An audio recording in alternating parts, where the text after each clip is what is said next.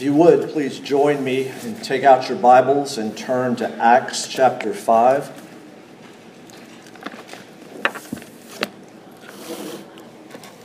As we come to this portion of God's Word, let's come to Him once again in prayer.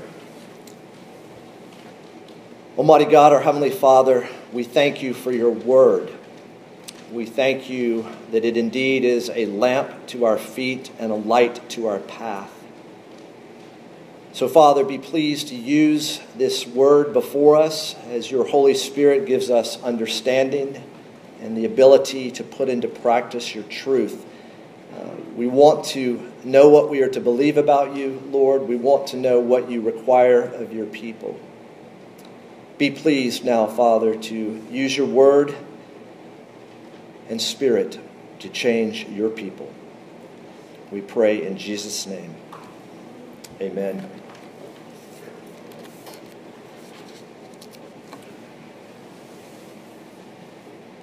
An original copy. A deafening silence, a virtual reality, a definite maybe, an exact estimate, an open secret. He was found missing. And I'd like an order of jumbo shrimp. Well, what are these? You know, oxymorons. Yes, figures of speech that combine two normally contradictory terms. Now, even the great William Shakespeare weaved oxymorons into Act 1, Scene 1 of Romeo and Juliet.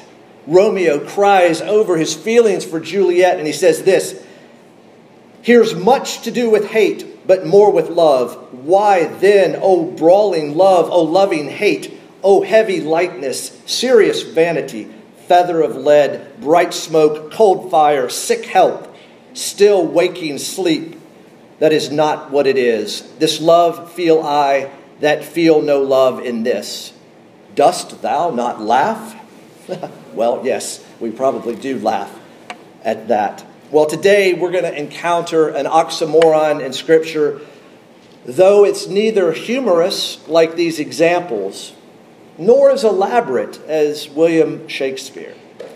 We will see that Luke combines seemingly opposite ideas in his account of the apostles before the council. We will read that the apostles left the presence of the council rejoicing that they were counted worthy to suffer dishonor for the name of Jesus. In other words, they viewed themselves as honored to be dishonored.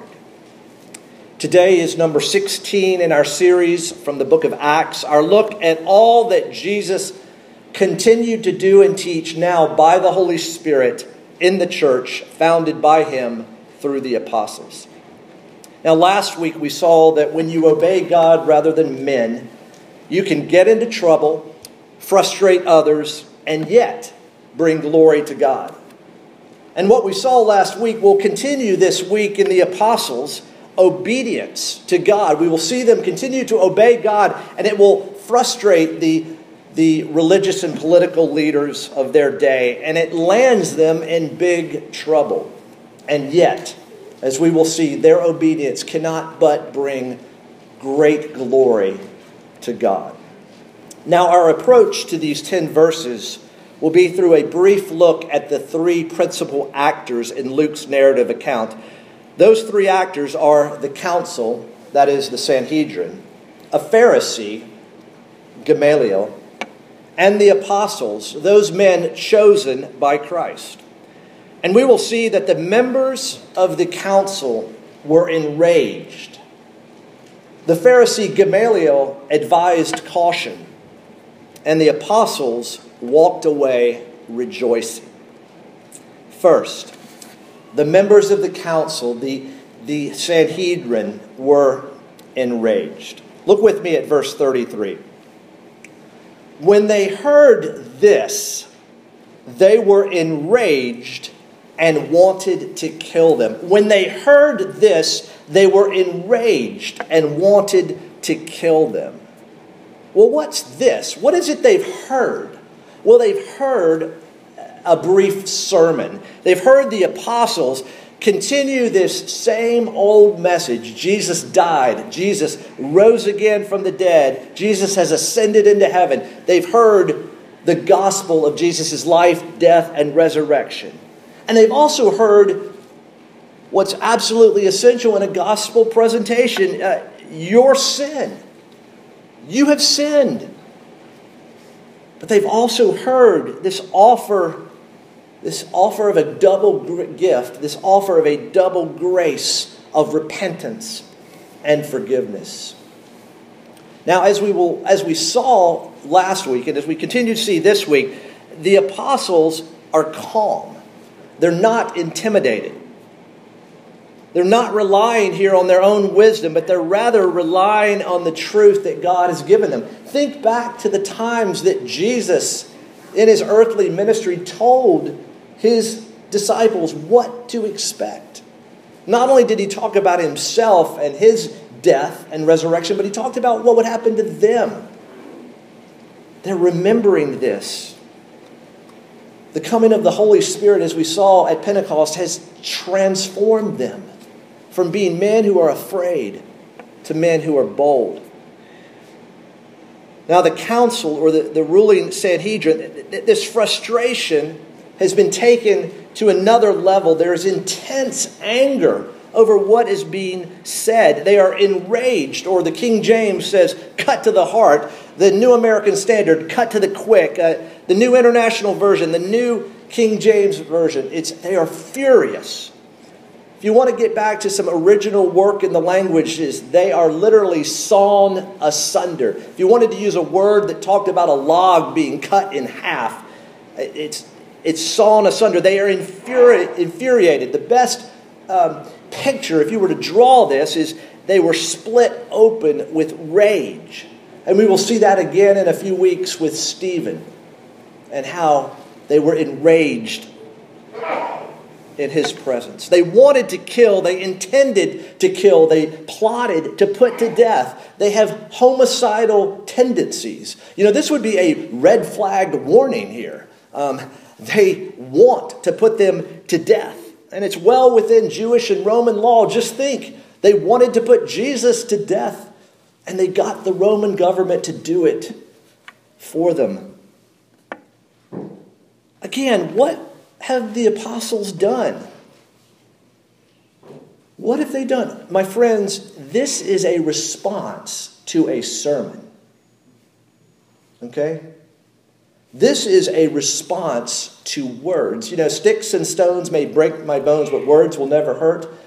That's absolutely not true, right? Words hurt. And they are enraged at a sermon. So we see that the council was enraged to the point of wanting to kill the apostles. Can you imagine that? Think with me. Again, if somebody says something to you that you don't like, do you want to kill them? The preaching of the gospel caused this response. Now, this is kind of like a two-part TV show. You know, it's the end of Batman and Robin, right? You see them in trouble at the end. The Joker or the whoever is going to get them, right? This is how it ends, right? No, there's part two, and we see beginning in verse 34, part two, and part two starts with the word but. But. So will the apostles die? Will they be sentenced to death? Well, we'll see now. A Pharisee, Gamaliel, advises caution in the midst of this furious rage to kill. Join with me as I read verses 34 through 39. But a Pharisee in the council named Gamaliel, a teacher of the law, held in honor by all the people, stood up and gave orders to put the men outside for a little while. And he said to them, "Men of Israel, take care what you are about to do with these men. For before these days, Theudas rose up, claiming to be somebody, and a number of men, about 400, joined him. He was killed, and all who followed him were dispersed and came to nothing. After him, Judas the Galilean rose up in the days of the census and drew away some of the people after him. He too perished, and all who followed him were scattered. So in the present case, I tell you, keep away from these men and let them alone. For if this plan or this undertaking is of man, it will fail. But if it is of God, you will not be able to overthrow them. You might be found opposing God. So they took his advice. Well, who is Gamaliel? Well, he's an influential Pharisee. You hear his description. He is held in honor by all the people. He's the leader of a rabbinical school founded by his grandfather, Hillel. And in particular, he's the teacher of none other than Saul of Tarsus, who becomes known as Paul, the apostle. He's described as mature, wise, reasonable, diplomatic. He's got a public image of being respected. And he says to them, to the rest of the council, take care. In other words, think before you act. Remember, they want to put the apostles to death. But he says, slow down. Think about what you want to do. Think before you act on your emotions. Consider carefully. And then he goes on to say, why? Let me give you a history lesson. It's just not me saying, slow down, think. But let me give you a lesson that we would know here. And there's an argument he makes, and it's supported by two examples. And you heard Theudas and Judas the Galilean. And the point he's making is when those men were killed, when those leaders were put to death, the movement that they led came to an end. The followers of these men abandoned the cause because these men were dead. And so he takes it from a history lesson to advice and counsel. And he says, keep away from these men. Let them alone. In other words, he advises a wait and see. He is a proponent of laissez-faire. Just let things work themselves out. No need to take action. Kind of a school of economics, laissez-faire. Just let it all work out.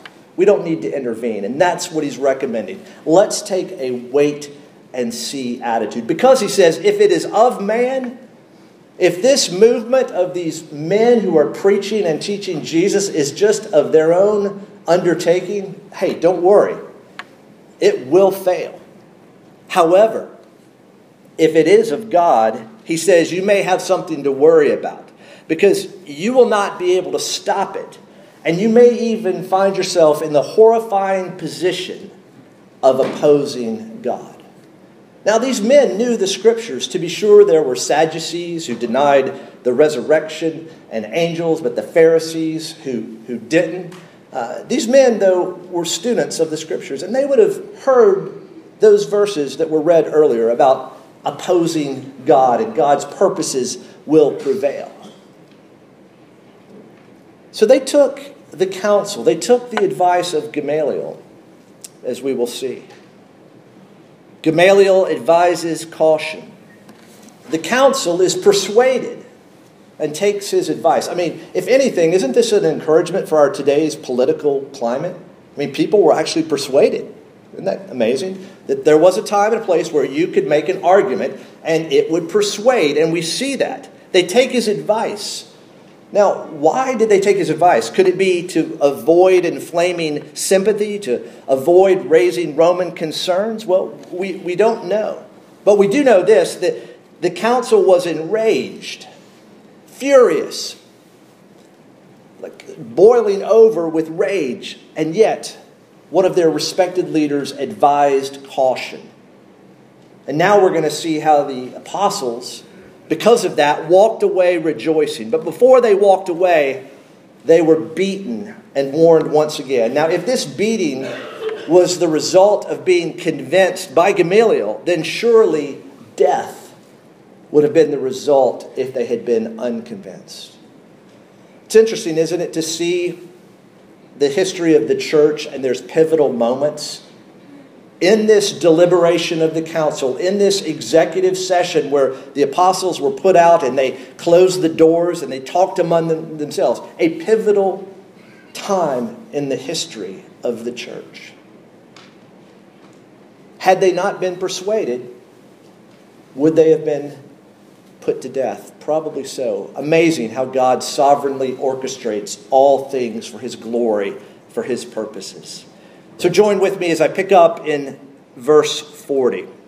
I'll back it up just a phrase. So they took his advice, and when they had called in the disciples, they beat them and charged them not to speak in the name of Jesus, and let them go. Then they left the presence of the council, rejoicing that they were counted worthy to suffer dishonor for the name. And every day in the temple and from house to house, they did not cease teaching and preaching Jesus as the Christ. They were beaten and they were warned. I guess that's the word and deed ministry of the Sanhedrin. They are flogged. Most likely it's 40 lashes minus one. Once on the chest and 2 times in the back, 13 times. My friends, here in the United States, I don't think believers are at the point of getting flogged with their chests and backs ripped open. But it is happening around the world. Our brothers and sisters are facing that kind of physical persecution. They've been in public prison, and now they endure a public whipping, shame, humiliation, disgrace, or so the council thought. It's physical punishment joined with a verbal warning, thought to be a deterrent. Now today, here among us, I don't think there's a fear of being whipped. But let me ask you this. Are you afraid of man? Are you afraid of what people may think? You know, we just sang this hymn, All for Jesus. If people around you in your office, in your neighborhood, find out you're all for Jesus, are you going to be able to count the cost? Oh, how we need one another. Oh, how we need to support, encourage one another in this. They are rejoicing at the honor of being dishonored. Isn't it a beautiful antithesis? Honored to be dishonored. Not only did the beatings and threats not deter them, but it rather filled them with joy. Rejoicing in suffering. It's a hallmark, isn't it, of Christians under persecution. And we talked a bit about that in our adult class on Pilgrim's Progress. Remember Jesus in the upper room discourse talking to his disciples. If they're going to hate you, my followers, because they hated me first. We heard on the Sermon on the Mount that portion of the Beatitudes. Blessed are those who suffer persecution on account of me, on account of righteousness. Throughout the Gospels, Jesus is forewarning his followers. They will suffer. Jesus is in a way saying the cross is going to come before the crown. They are released, and without hesitation, immediately they go back to work. Again, they were released not for a safer life, but for a more risky obedience. The time before, God brought them out of prison. Here, they're let out after being beaten. And yet it's for continued work, evangelism. They're teaching and preaching. Back in Luke chapter 20, Luke speaks of Jesus going around teaching and preaching the gospel. And here his apostles are doing the same in the temple, in public, and then from house to house in private. You've got the public ministry and you've got the private ministry. And what are they teaching and preaching?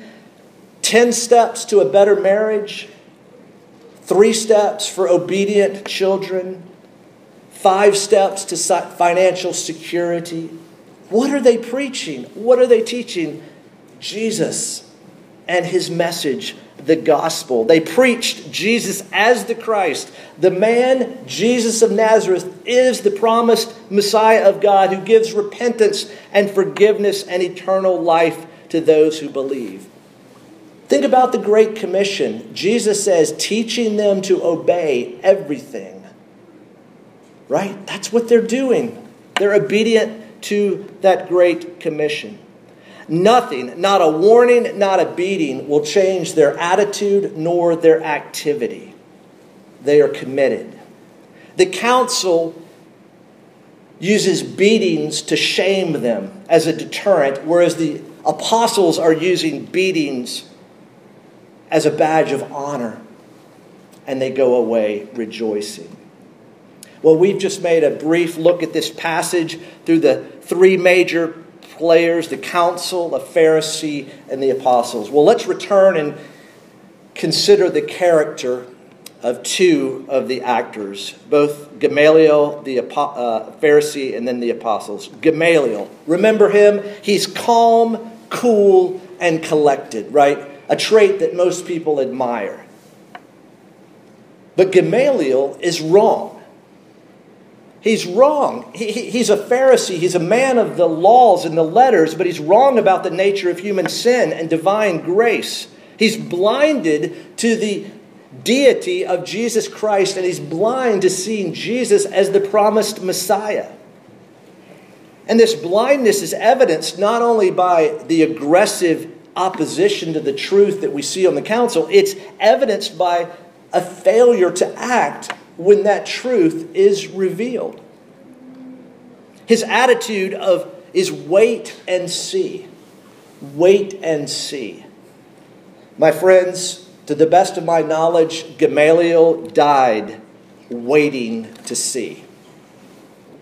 He died waiting to see, despite all of the evidence around him. The word that was proclaimed and the deeds of Jesus that he either witnessed firsthand or most certainly heard about. Wait and see. My friends, it is good in certain situations to wait and see, but when the gospel call comes to you, wait and see is deadly. What does the scripture say? Today is the day of salvation, right? Today. Act now. Don't delay. So he is wrong, but Gamaliel is also right. There's a logic. Movements do really tend to die with their leaders. But here we are, 2,000 years later. Christianity hasn't died. And why hasn't Christianity died? Have you ever asked that question? Have you ever thought that it hasn't died because these apostles were really great marketing and strategy guys? I mean, seriously, 2,000 plus years, this movement is still going. Why?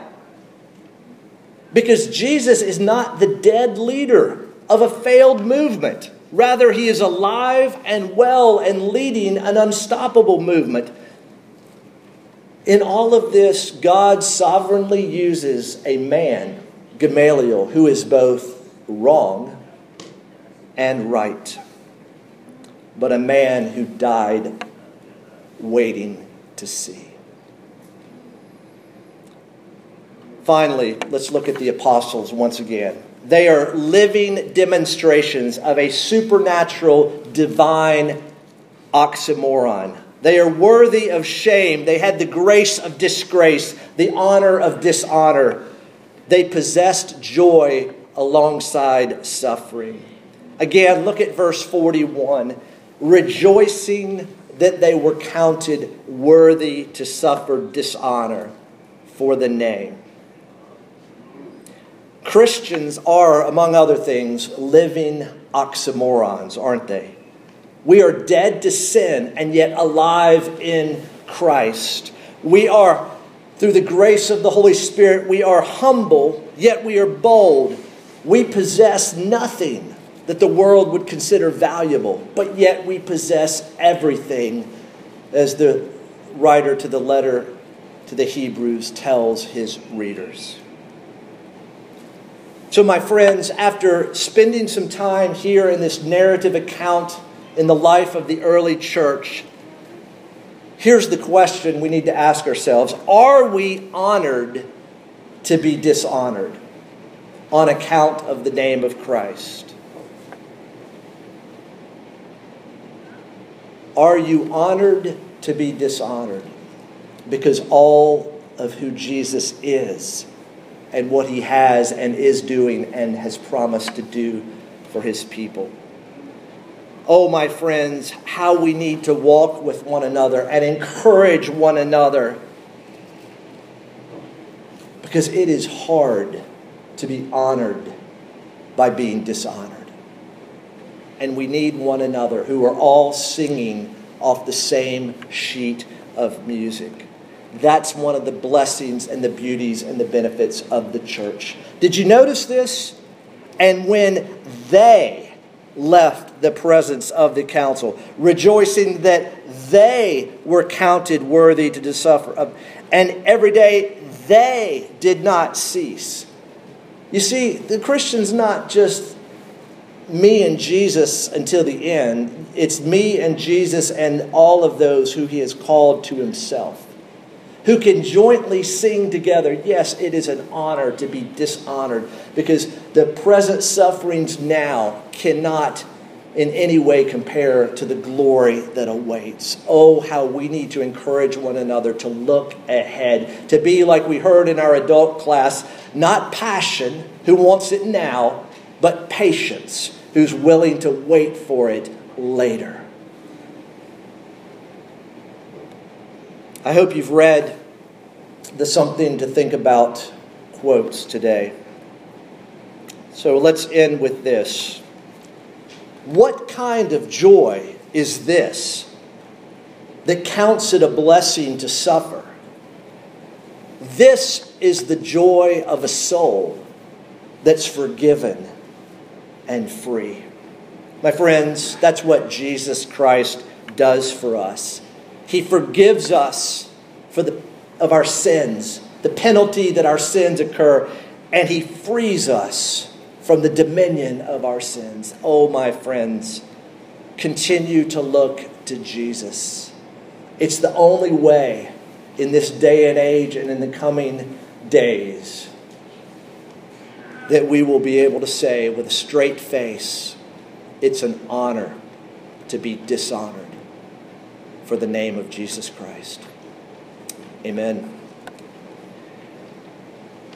Almighty God, our Heavenly Father, indeed, what kind of joy is this? Father, we could not manufacture this joy if we had all the right ingredients and a recipe.